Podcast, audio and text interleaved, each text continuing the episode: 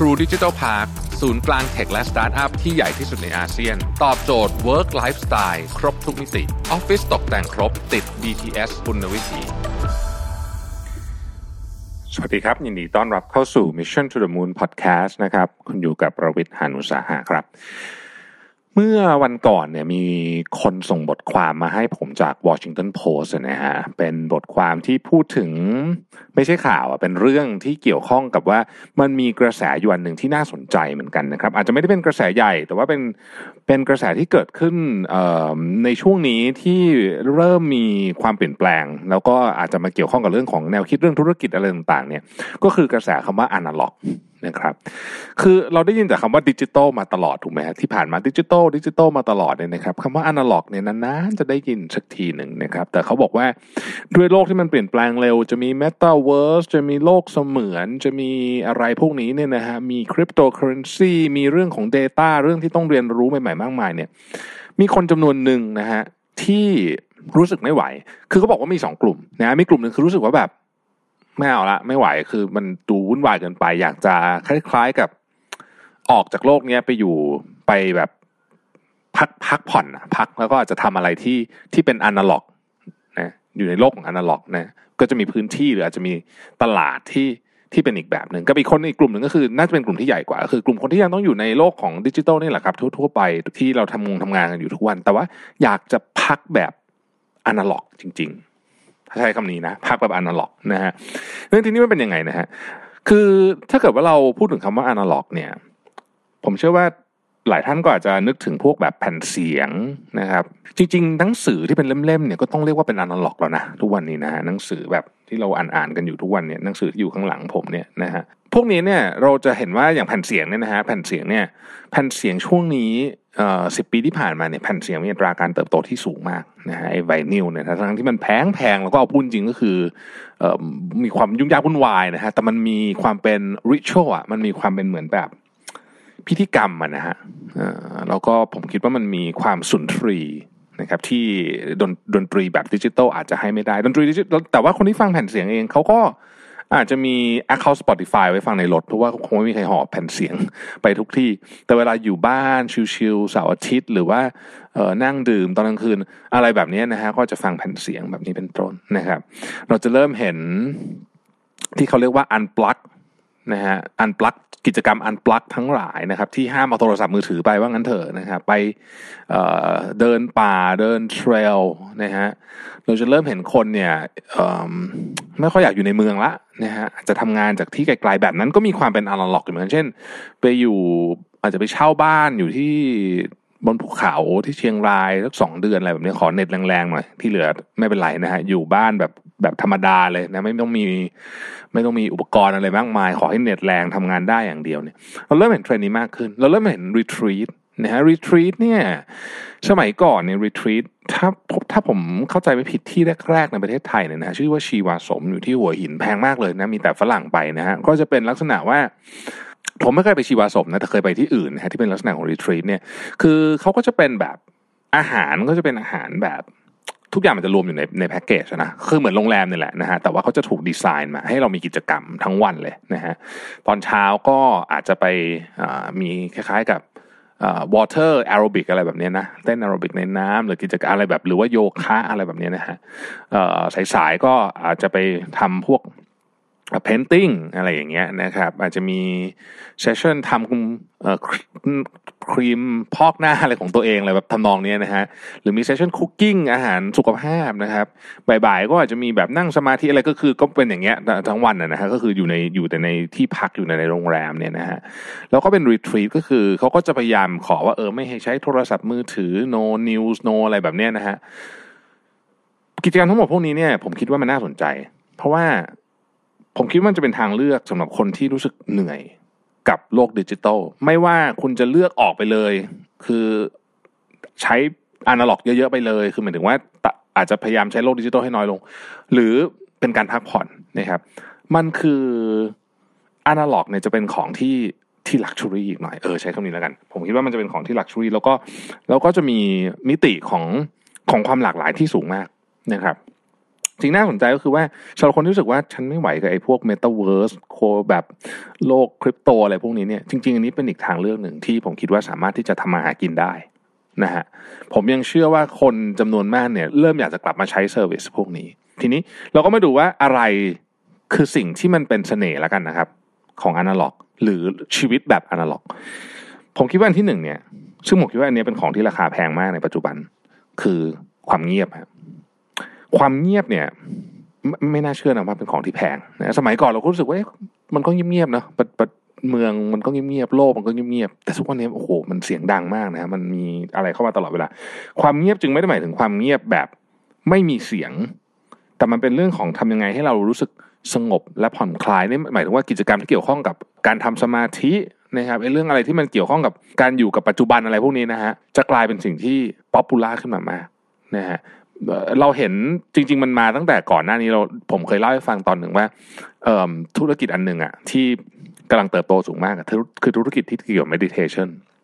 นะครับไม่ว่าจะเป็นรูปแบบดิจิตอลหรือไม่ดิจิตอลก็ตามนะฮะแต่ meditation มันต้องมีส่วนที่ไม่ดิจิตอลอยู่อยู่บ้างบางส่วนอยู่แล้วนะ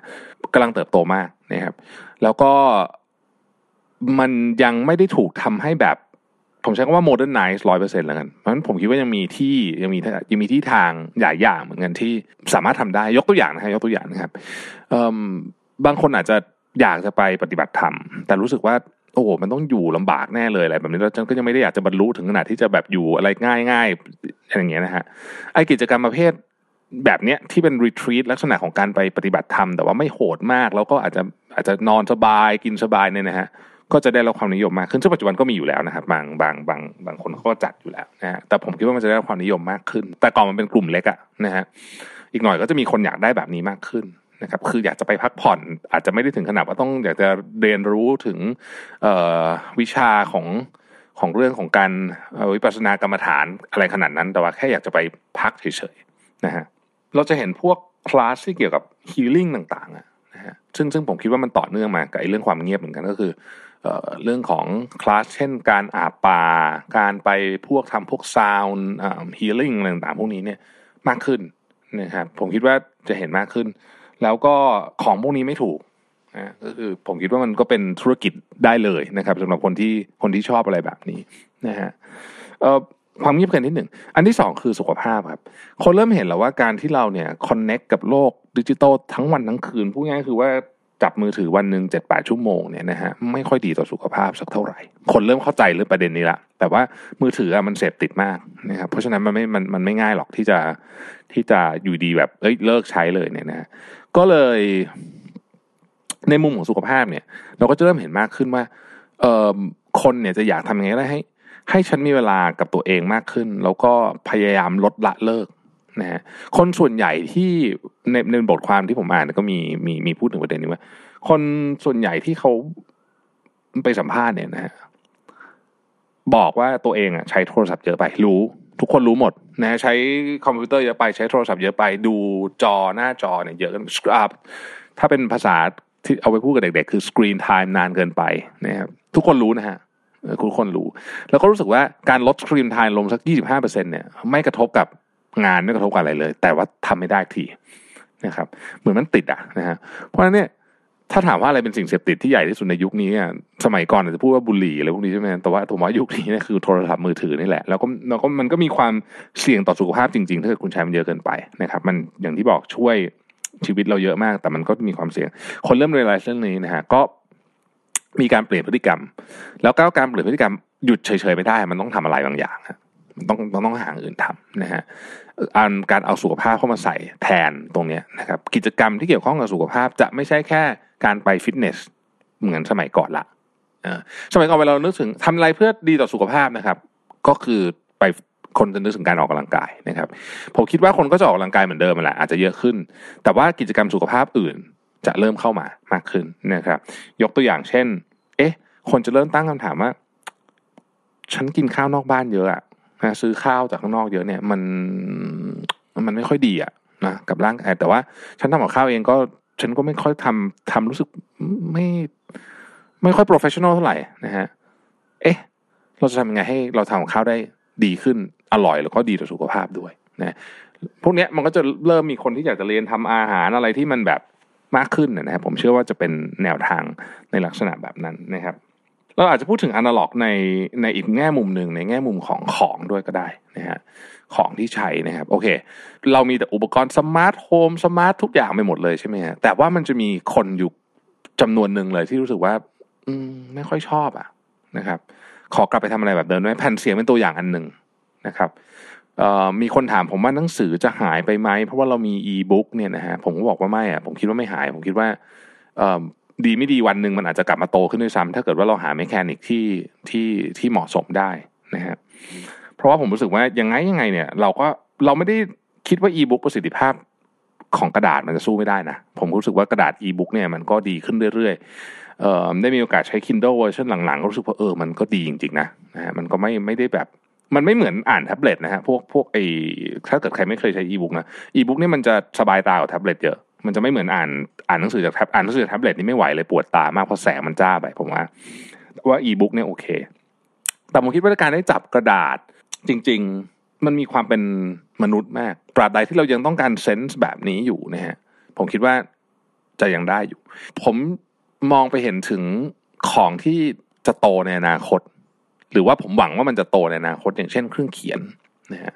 ผมว่าคนจะกลับมาคอนเน็กกับ กับปากกากับสมุดกับกระดาษมากขึ้น บางคนอาจจะบอกว่าแต่ว่าจดในแท็บเล็ตมันประสิทธิภาพดีกว่า ก็จริง เพราะว่ามันสามารถส่งก๊อปปี้ไปได้นู่นนี่ แต่ผมเชื่อว่าคนก็จะโหยหากระเรื่องพวกนี้มากขึ้นนะครับ คนจะเรียกร้องพื้นที่สาธารณะมากขึ้นเพราะอันนั้นเป็นเรื่องอนาล็อกอีกอันหนึ่งที่สำคัญมากคือพื้นที่สาธารณะ นะฮะซึ่งประเทศไทยก็อย่างที่เราพอจะทราบกันอยู่ว่า พื้นที่สาธารณะเราพื้นที่สีเขียวของเราเนี่ยค่อนข้างน้อยนะครับเพราะฉะนั้นสวนขนาดใหญ่เรากำลังสร้างอยู่สร้างเสร็จไปแล้ว คือสวนเบญจกิติตอนนี้คนไปถ่ายรูปเยอะมากเนี่ยนะฮะแล้วก็จะมีตรงที่เป็นสนามม้านังเลิงแต่จริงผมคิดว่า พื้นที่สาธารณะไม่ใช่หมายถึงสวนสาธารณะอย่างเดียว แล้วก็ไม่ใช่พื้นที่ที่คนมาออกกำลังกายจ็อกกิ้งหรือว่ามาถ่ายรูปแค่นั้นแต่ผมคิดว่ามันคือพื้นที่ที่คนได้มาใช้ชีวิตด้วยกันนะครับเพราะฉะนั้นสิ่งที่เราจะเห็นมากขึ้นเนี่ย ในอนาคตนะครับ ถ้าเกิดว่าการพัฒนาเมืองมันไปมันไปในเวอย่างที่เราเชื่อ หรือว่าคนต้องการเรื่องแบบนี้มากขึ้นเนี่ยผมคิดว่าสิ่งที่เราเห็นมากขึ้นเนี่ยจะเป็นพวก pocket park นะฮะหรือว่า pocket um, space นะฮะก็คือที่เล็กๆอะระหว่างตึกสองตึกอะไรแบบนี้เนี่ยนะฮะที่ให้คนแถวนั้นเขามาเจอกันได้นะครับ เราจะเห็นคนเรียกร้องการจัดระเบียบฟุตบาทสักทีนะฮะพวกเนี้ยมากขึ้น เพราะว่าอย่าลืมว่าการได้ออกไปเดิน ในพื้นที่สาธารณะ นี่คืออนาล็อกไลฟ์ที่ใช้ทุกวันได้นะครับเเรื่องสุดท้ายผมคิดว่าธรรมชาติจะเป็นสิ่งที่คนโหยหามากนะฮะโหยหามากถึงขนาดที่ผมคิดว่ามันจะมีมันจะมีค่ามากๆ เราจะเริ่มเห็นเราจะเข้าใจละในคำว่าแง่ของธรรมชาติเนี่ยคือหนึ่งคือมุมมองที่เราต้องการที่จะปกป้องธรรมชาติเพราะเรารู้ว่าถ้าเราไม่ปกป้องเนี่ยเราเองก็อยู่ไม่ได้เหมือนกันนะฮะก็จะตายกันหมดเนี่ยนะแต่ว่าในอีกมุมหนึ่งก็คือว่า ผมคิดว่าคนเราจะเริ่มโหยหา โหยหาวิถีทางของธรรมชาติมากขึ้นนะฮะสิ่งที่คาดการได้เลยเนี่ย คือเชื่อว่าที่ต่างจังหวัดตอนเนี้ยนะฮะขายดีขึ้น มีคนจำนวนมาก เริ่มมองเห็นแล้วว่า ฉันไม่อยากใช้ชีวิต อยู่แบบฝุ่นเอ่อ PM สองจุดห้าแล้วก็แบบรถติดติดอะไรอย่างเงี้ยละฉันอยากจะไปอยู่ที่ที่มันแบบ ใกล้ชิดกับต้นไม้ใกล้ชิดกับน้ำสะอาด ใกล้ชิดกับอากาศสะอาดอะไรแบบนี้นะครับ เพราะฉะนั้นเนี่ยผมคิดว่า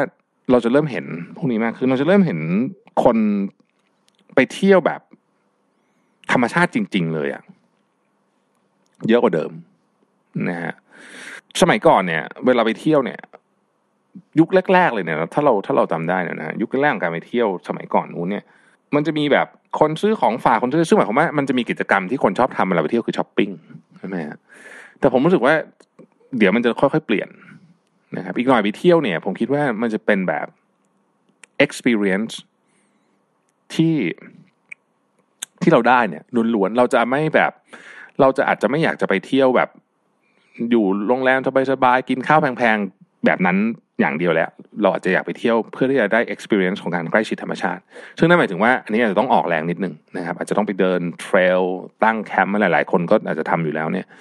ผมคิดว่าคนจะให้ความสำคัญกับเรื่องพวกนี้มากขึ้น ซึ่งมันมันคือธีมของ analog life ถ้าว่าเราเอาไอ้ analog life เนี่ยกลับเข้ามาแล้วลองมาดูว่าเราจะทำอะไรได้บ้างเนี่ยนะฮะผมคิดว่านี้น่าสนใจสำหรับคนที่รู้สึกว่าฉันไป metaverse เหนื่อยอะนะฮะลองดูอันนี้ก็อาจจะเป็นอีกหนึ่งทางเลือก ธุรกิจเองก็มีมุมเยอะแยะเลยที่ที่สามารถทำเรื่องพวกนี้ได้นะครับ ก็ผมคิดว่าพอโควิดจบนะฮะ โควิดจบเนี่ยคนจะยิ่งโหยหา เพราะว่าเราอยากเจอหน้ากันจริงๆเราอยากไปสถานที่นั้นจริง ๆ เราค่อนข้างจะเหนื่อยกับการเจอออนไลน์กันพอสมควรแล้วเนี่ยนะฮะก็น่าจะมีตลาดที่เติบโตได้อีกนะครับพูดในพูดในมุมธุรกิจผมว่าน่าสนใจนะฮะก็ฝากไว้นะครับ ขอบคุณที่ติดตาม Mission to the Moon นะฮะเราพบกันใหม่ สวัสดีครับ ได้เวลาพัฒนาทักษะใหม่ให้ประเทศไทย Mission to the Moon Reskill Thailand ต่อยอดความเชี่ยวชาญด้านสื่อออนไลน์ที่เข้าใจคนทำงาน สู่การเป็นผู้นำในการพัฒนาทักษะใหม่ กับ Mission Academy คอร์สพิเศษ โดยรวิทย์หานอุตสาหะอ้ำสุภกร และทีมงาน Mission to the Moon Media เตรียมรับชมการถ่ายทอดสด เปิดตัวโปรเจกต์ใหม่ ฟรี วันเสาร์ที่ 26 กุมภาพันธ์ 2022 เวลาหนึ่งทุ่มเป็นต้นไป ผ่านช่องทาง Facebook และ YouTube ติดตามรายละเอียดเพิ่มเติมได้ที่ mission